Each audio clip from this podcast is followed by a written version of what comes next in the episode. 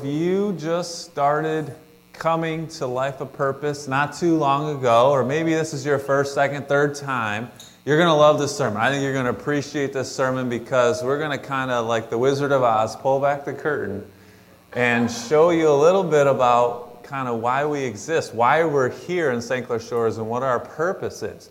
And more than anything, like the, the title of the message says, uh, my hope is that you'll love our purpose. And that's why we're having a ministry fair afterwards. We want you to stick around afterwards.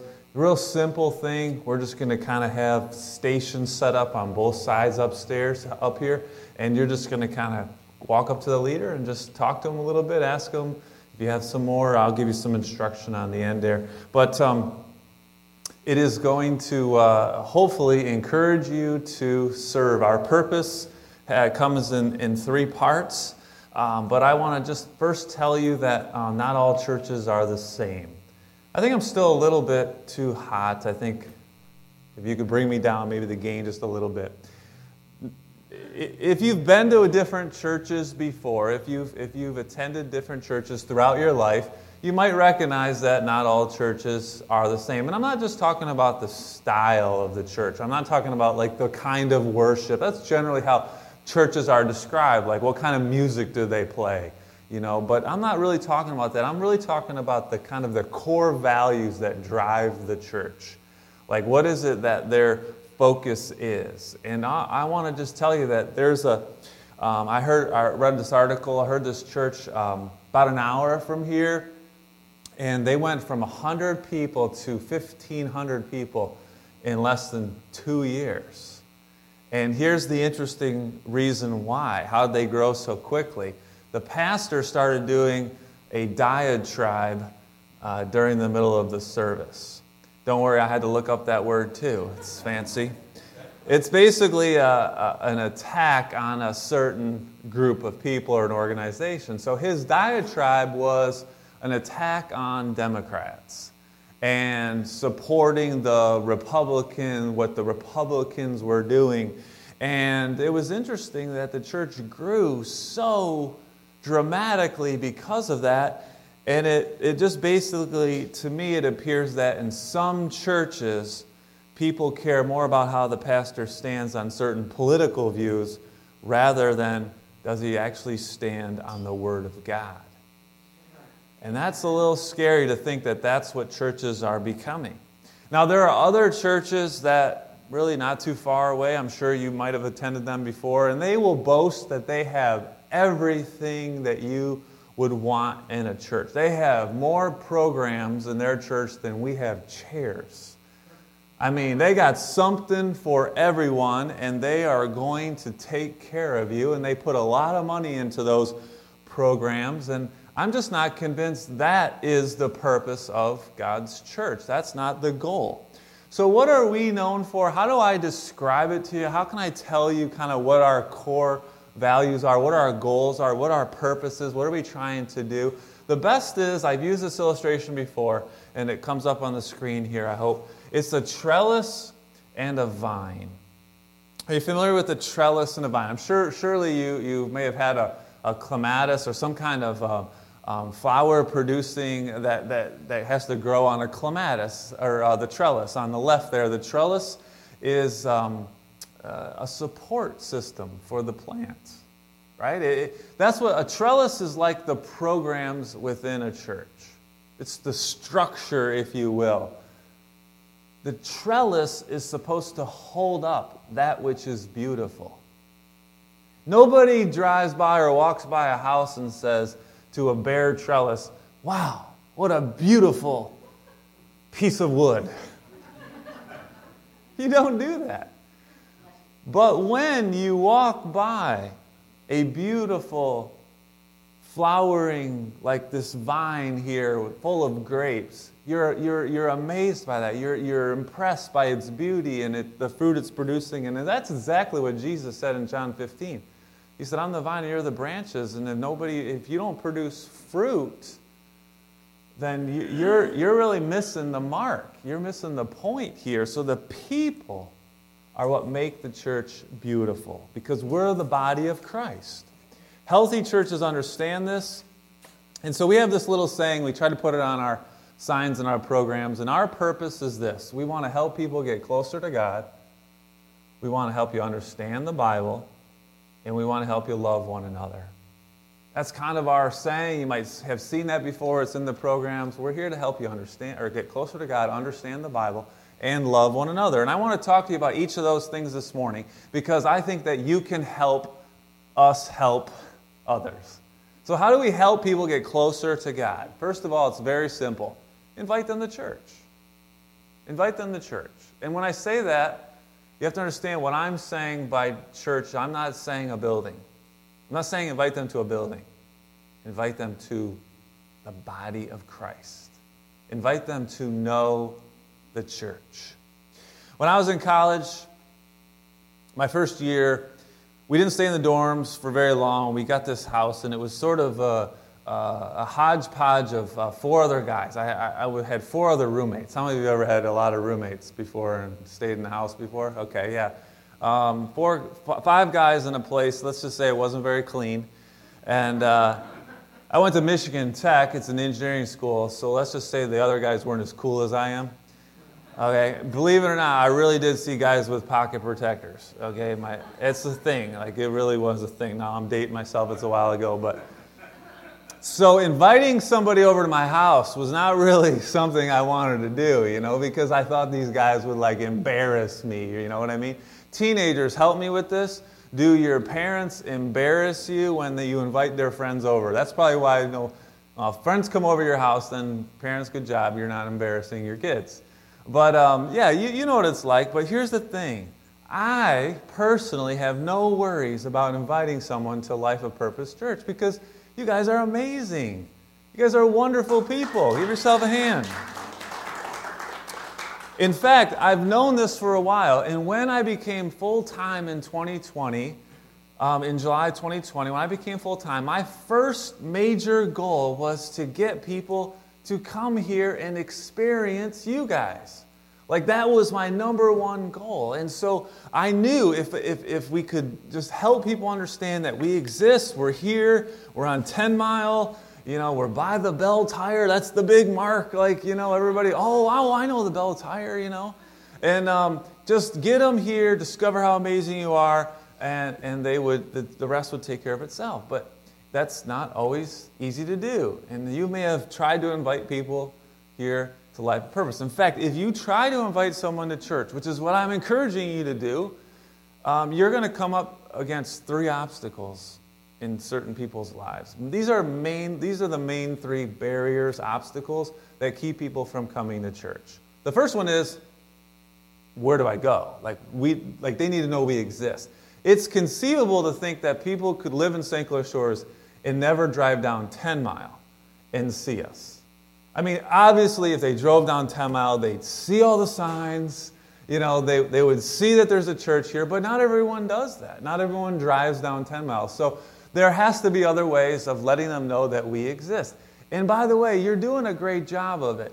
There's lots of people today here that I'm looking and I'm seeing they're wearing their Life of Purpose sweatshirt, their hoodie, their t shirts. I wore mine yesterday to pit my daughter and my son are were in homecoming for Lakeview yesterday, and we went to Blossom Heath for pictures. There was like 2,000 people there. All right, free advertising. I wore my shirt. All right, I have a purpose, you know, and. Um, but you guys are doing this like every time I see someone post on, on social media, like, hey, I'm looking for a church, I'm in St. Clair Shores. I see one, two, three, four of you saying, hey, come visit Life of Purpose. Great people there. And you're doing a good job. We're making ourselves known. We're overcoming that obstacle of people don't know we exist. So they know, they're, they're figuring that out. And it's kind of funny because honestly, 10 years ago, well, for 13 years, our first 13 years, we rented a school. So our signage was out for about three hours a week on Sunday morning and social media wasn't a huge thing and so we had a, the hardest time i mean when you don't have your own place and it's just very it was very difficult and someone would say to me sometimes like oh what church uh, are you part a pastor of and i say i know I, I know when i say this to them they're going to say oh I, I think i heard of you and i know they never heard of us but I'd say it anyway. And oh, oh yeah, I think I heard of you guys. No, you haven't. We don't have any signs. We got. Totally different story now. All right. People know he exists. The second reason, the second obstacle is some people, a lot of people don't trust religion. They really don't. They don't trust religion. They, have, they might have had a bad experience a, in a church before, or maybe growing up, you know, the, the, the kind of church that they went to. But honestly, they just don't trust religion. They might have heard someone had a bad experience, and, um, and that's a big obstacle. And the third obstacle is some people honestly just don't care about God. There's an apathy for God. They're very self reliant. They can just take care of themselves on their own. They don't need God. They don't really have faith. They don't need faith. It's really, it's really sad to me when, when it happens. I've shared the gospel with family members, with people, and, they, and they're just like, no, I'm good. I'm fine. I'm happy with life. No problems. You know, I don't really need God. Those are like the three obstacles. And if we're going to overcome those obstacles, we need to, first of all, as I said, to overcome this one that we exist, is keep talking about us, wearing your shirts, you know, um, spreading the word on social media. That really does help. Um, but secondly, um, I think all of us need to, if we're going to overcome this obstacle of people don't trust religion, we have to help people understand that what we're doing here is not religion. Religion, as I've said before, is, is often man's way of trying to mess up his relationship with God. See, we're about a relationship with Jesus Christ, and I need all of us to keep being authentic, real, genuine. If there's one consistent, common thread that I hear all the time when people come to Life of Purpose, it is man, your people are genuine. They're authentic, they're real people and they're trying to get closer to God and love God. And that, to me, is what we need to keep doing because that helps people overcome that. Listen, it's not about religion. We're not trying to follow the rules here. We follow the rules because it honors God. It's a response, not a way of trying to earn our salvation. So that is our goal, and that is what, something that you can do. Thirdly, to overcome apathy honestly, this is the toughest obstacle to overcome. When someone just doesn't care about God, someone's fine with the way they're living their life and they just don't really want to hear it, I think the main thing that you can do is pray that they will be convicted and called by God.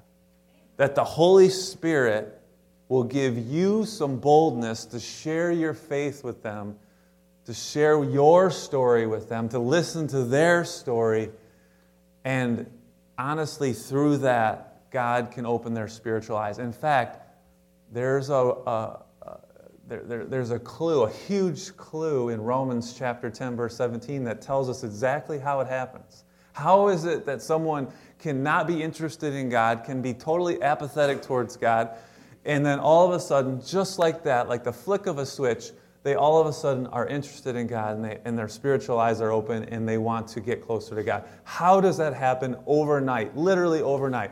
Well, the verse is Romans 10 17. Romans 10 17 says, Faith comes from hearing the word of Christ. Hearing God's word, hearing the gospel. Conviction comes when you share the truth when you speak the truth in love. And I know that some Christians are very zealous about sharing their faith with others, sometimes a little too zealous. I just want to encourage you please don't preach at people. Please don't condemn people. Please don't point out their sin. And I'm going to be honest with you, there's a lot of Christians that think that's like their spiritual gift or something. Like God's like spoken there, you should just tell everybody how sinful they are. Please don't do that.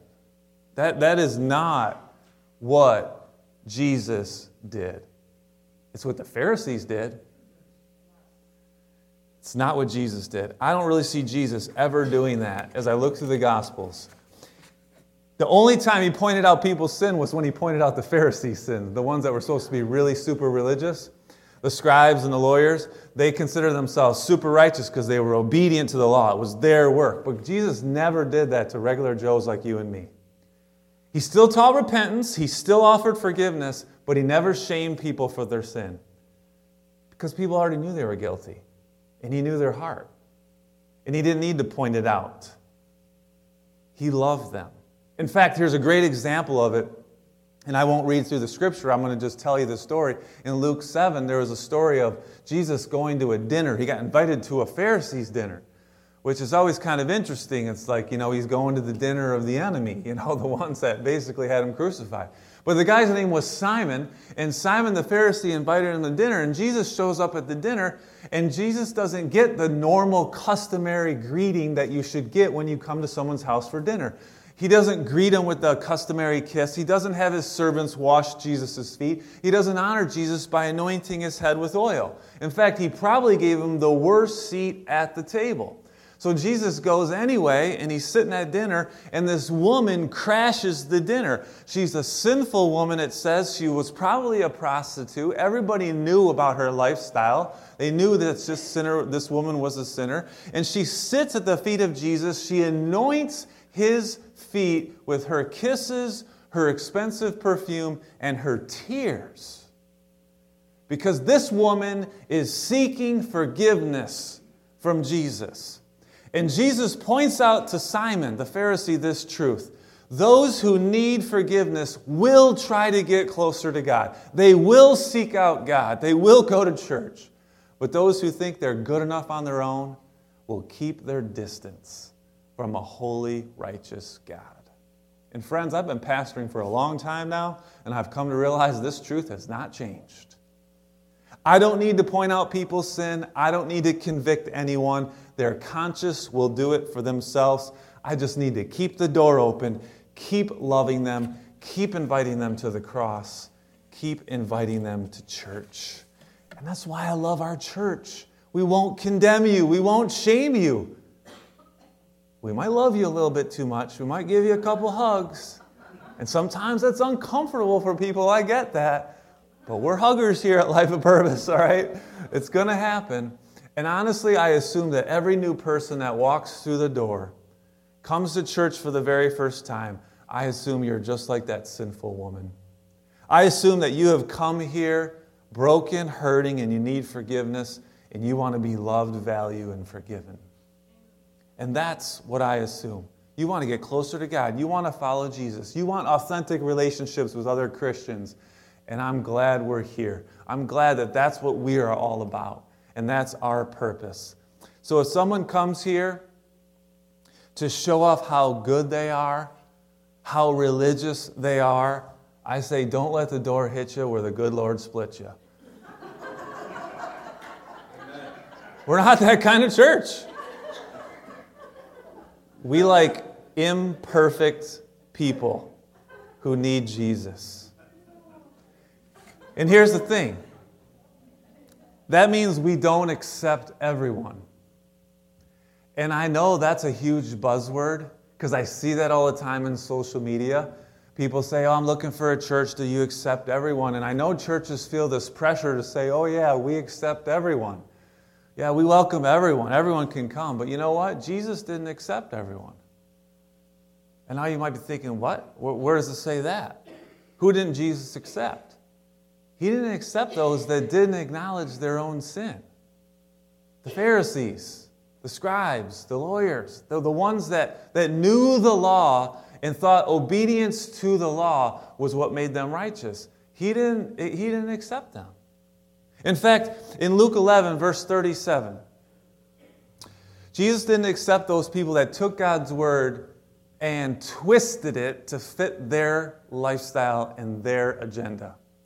Luke 11 37, Jesus was speaking. This was a different Pharisee. Asked him to dine with him. So he went in, he reclined at the table. The Pharisee was astonished, appalled, if you will, to see that Jesus didn't wash his hands the way you were supposed to before dinner. And Jesus said to them, because he knew they were appalled by his not following the customs of, the, of their way. And he says, You Pharisees, cleanse the outside of the cup and of the dish, but inside you are full of greed and wickedness. Jesus points out to these religious people who had the appearance of righteousness, Oh, you're religious, but your hearts are ugly. Your hearts are ugly. And you would not inherit the kingdom of heaven. And sadly, these people were keeping others from heaven too. It says in verse 52, he says, Woe to you, lawyers, for you have taken away the key of knowledge. Now, it's not lawyers. If you're a lawyer in the house today, okay, it's just, be, it, it's those that were pro- professionals in the law, uh, the Ten Commandments and such. But he said, You've taken away the key of knowledge. You did not enter yourselves, you hindered those who were entering. And I'm really sad for churches today that don't teach the whole Word of God, that they pick and choose what they want. Scott and I were just talking about this that expository preaching, when you preach through an entire book of the Bible, you preach through the whole Bible, you as a, as a teacher, you don't get to pick and choose what you want to teach. You teach the whole Word, you teach what God wants you to teach. And when you teach the whole Word of God, it brings health to the church. Healthy churches teach all of God's Word because all of God's Word being taught will convict sinners. And when you are convicted, you repent, you turn away. And when you turn away, you turn to God, you walk with Him, you have an extraordinary life of joy and peace. The fruits of the Spirit come out in your life. So, how can you help people get closer to God? You can invite them to a healthy church. And I happen to know one. It's located on 10 Mile, 20088. No. Two, yeah, by the Belle Tire, exactly. But I'm going to be honest with you, just keep doing it because it's working. We just had a, a, a, somebody say to me this week, we have a midweek service. If you're looking for a midweek service, Wednesdays at 7. And just this Wednesday, I had a woman say to me, You know what? I really like this church. We've been to other ones. You know, they kind of look down on us. We came here, and it's just, you welcomed us. You, you know, and, and it's like, we like imperfect people here because we're imperfect people. And we seek, we seek the Lord. And, and I just love that. So let's not change that. All right? Can you do that? Amen? All right. Secondly, how do we help people understand the Bible?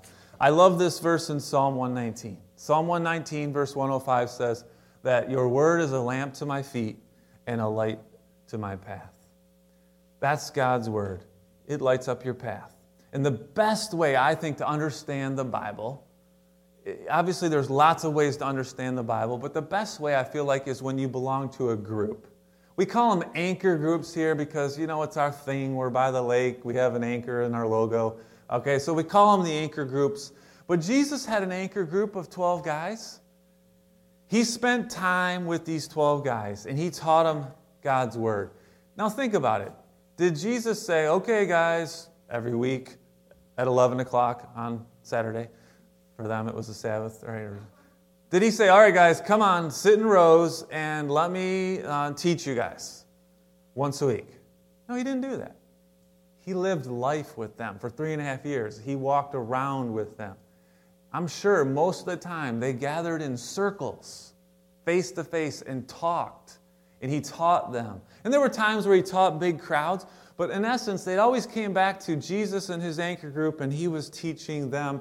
And oftentimes, he taught with practical stories called parables, which you can read all about in the Gospels. But I'm going to tell you the one method of discipleship that transcends all generations is simply walking alongside someone like Jesus did.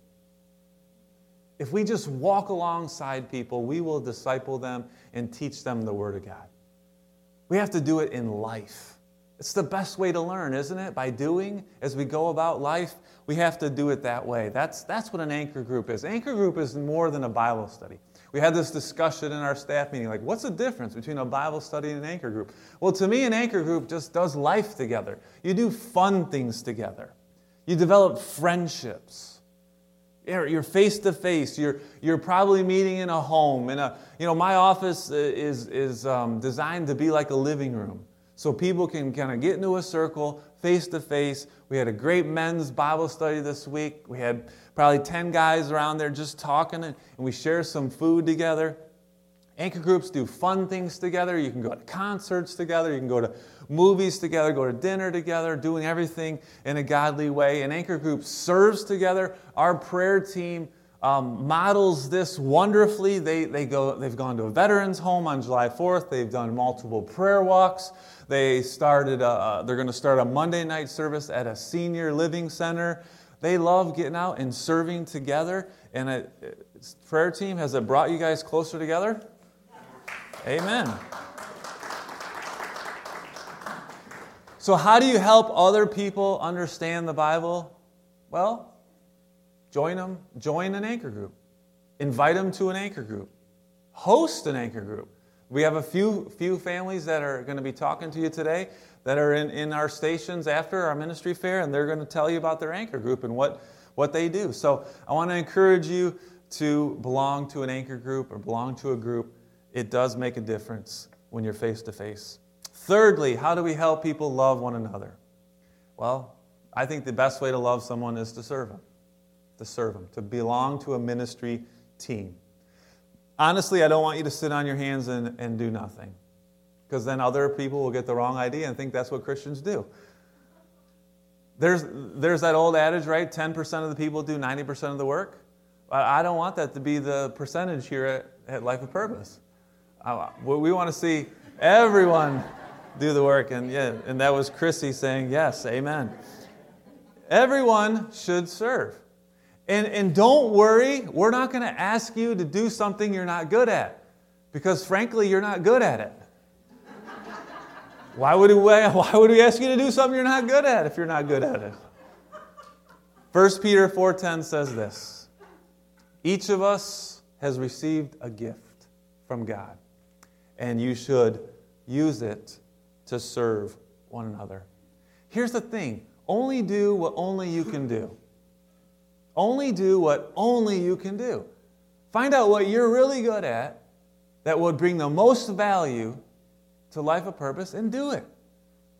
And, and, and, there might be a ministry right now that, that suits you perfectly, and you could hear about that after service today, or there might be something that the Lord's leading you to start and, and you need someone to kind of walk alongside you and, and help you figure that out.